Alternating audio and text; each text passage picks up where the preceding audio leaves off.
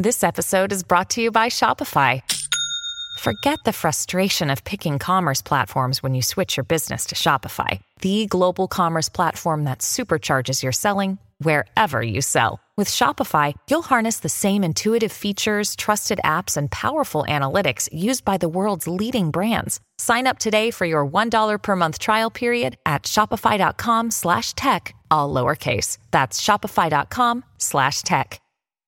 Podclass, i podcast di classe editori. Quinto record di fila per l'S&P 500 che si avvicina a quota 4.900 in questo giovedì 25 di gennaio. Wall Street torna a scommettere su un soft landing, ossia su un atterraggio morbido e questo grazie alla lettura preliminare del PIL del quarto trimestre. Intanto i rendimenti dei treasury si sgonfiano e questo grazie a una buona asta di titoli a 7 anni.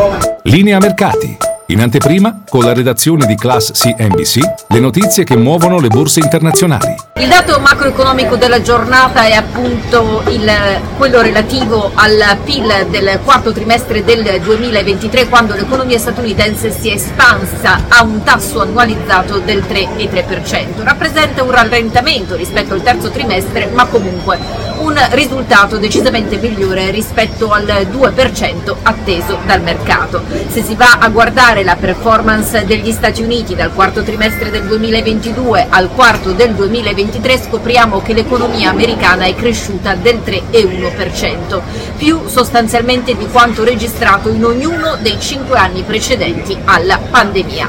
Ecco perché il mercato ha interpretato come buona notizia questo dato invece che temere una Fed ancora più aggressiva, crede che sostanzialmente la banca centrale riesca a portare a casa una situazione in cui l'inflazione scende l'economia eh, continua a espandersi ma senza lo slancio magari del passato e questo mantenendo un mercato del lavoro tutto sommato resiliente.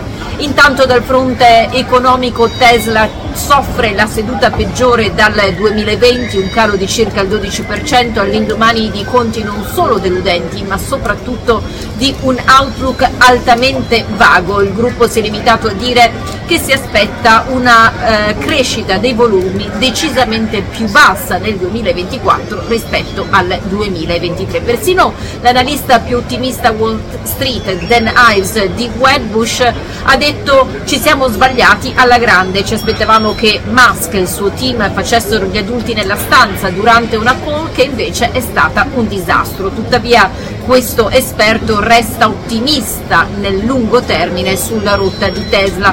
Il titolo lo vede arrivare a quota 315 dollari.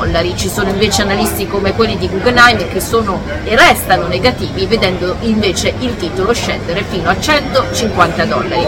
Intanto nel mondo dell'intelligenza artificiale le autorità americane accendono un faro, l'attenzione sugli investimenti e le partnership siglate eh, tra Amazon, Alphabet e Microsoft da un lato e Anthropic e OpenAI dall'altro. La Federal Trade Commission vuole cercare di capire se queste relazioni impediscono una sana competizione nel comparto tecnologico. Per questo hanno chiesto a queste cinque società informazioni e questi gruppi hanno 45 giorni eh, per rispondere.